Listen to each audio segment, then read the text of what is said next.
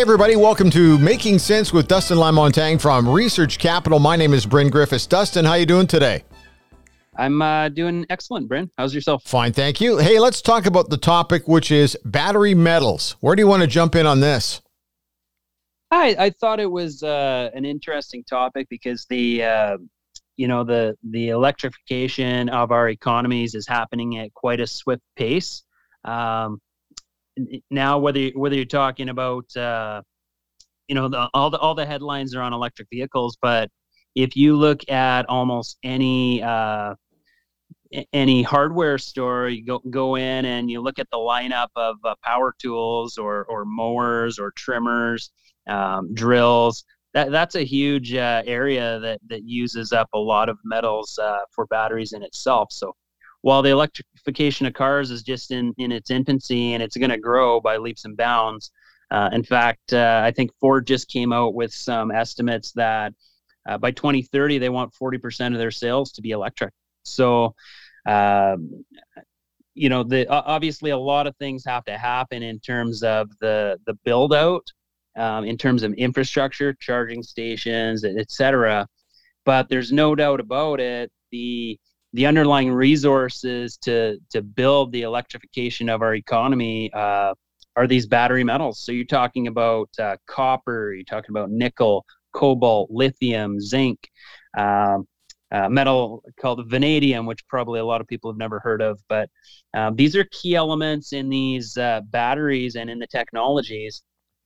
And as a result of uh, very minimal um, expenditures in terms of capital investment in the last decade, uh, you, are going to see a, a, projection for deficit supply, supply shortages in uh, in the next decade in most of these metals unless a, a tremendous amount of money gets put into uh, drilling, exploration, and mine development.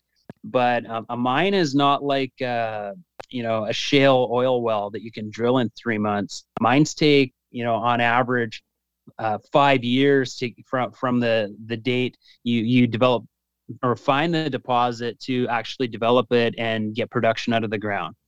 So there hasn't been a lot of greenfield exploration greenfield being brand new mines um, that have been found in the last decade. So uh, when, when you look at the projected demand numbers, I, I think that uh, prices are going to be stay firm. I think for for a long time on a lot of these metals. So it's an area I'm looking at for um, investment.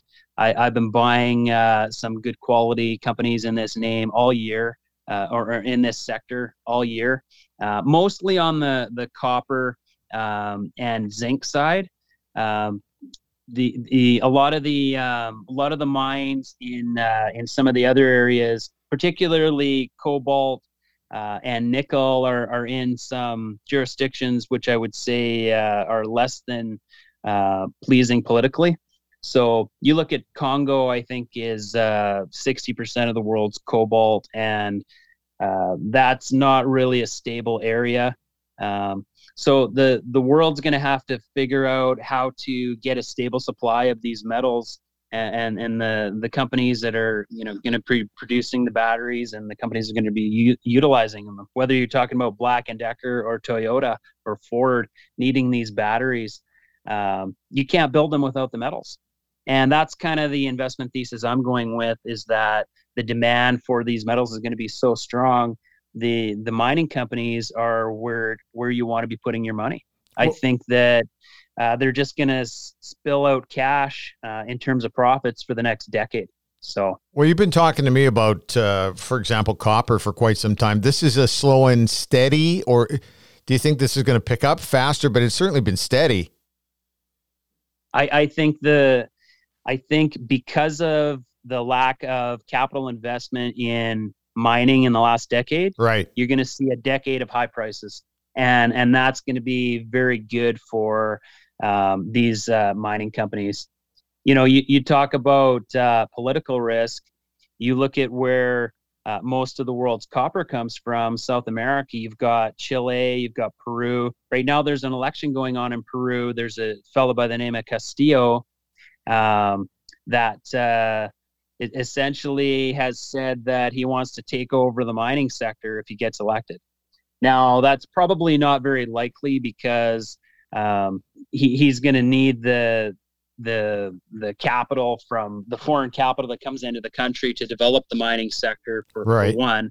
Um, but pr- probably what's going to happen is he's going to get in, and the mining companies are going to have to make some sort of concessions. He's leading right now, um, so you look at the the political environment in one of those South American countries, which which accounts for a large percentage of the world's copper production. You go well on on top of the lack of uh, investment, the production is coming from areas which are not very stable, right? Um, there there's nonstop strikes in Chile because the Chilean government, which owns the the national uh, copper company, which is Codelco. Um, they they don't want to pay their employees uh, higher wages because they they need the money to to fund their their the running of the country, right? Yeah, they're, they're basically a one trick pony in Chile. It's copper, copper, copper is is what funds their economy.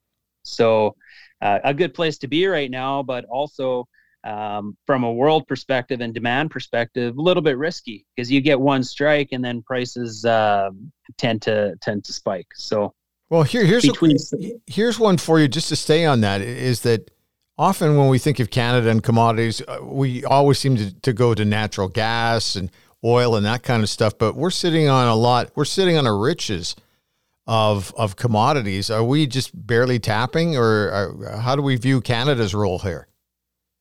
Well, our our our basins, our mineral basins. Uh, you know, if you want to use Sudbury as an example, the Sudbury Basin where they've taken out something like a hundred billion dollars worth of uh, metals over the last hundred years. Um, it, it's uh, they're mature, and I'm not, I'm not saying they're mined out. There's still a, a lot of reserves to be had in, in those basins, but the easy uh, the easy uh, copper, uh, nickel, cobalt, the easy deposits have been found. So the the deposits that are left in the world, you're you're not finding. It's not like uh, you know, when when Saudi Arabia found their oil field, it was uh, you know a, a, fresh find. All, all the the Saudi Arabia equivalents of copper have, have all been found, and most of them are are down in uh, South America. So the the deposits that are left are lower grade. It's going to cost more to mine them, and thus the you combine that with a, a huge demand and and lack of capital investment, you're going to see higher prices.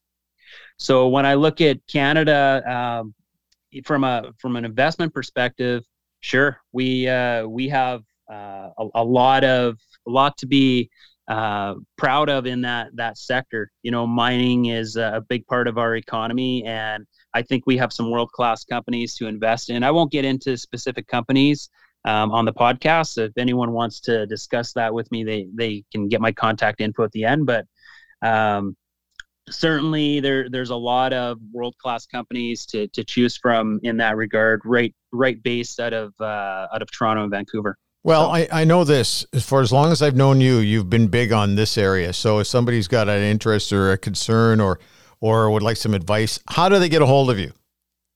Uh, give me a call on my cell phone, 780-905-7729, or you can uh, email me uh, I always return uh, questions. I get a lot of questions as a result of this podcast by email. So, uh, dlamontagne at researchcapital.com. Battery metals. It's an interesting area to take a look at, and it, it'll be a fun one to talk to you further about as well. Hey, thanks for your time today. This is great as always. Thanks, Bryn. All right. Thanks for listening to Making Sense. I'm Bryn Griffiths. Have yourself a great day.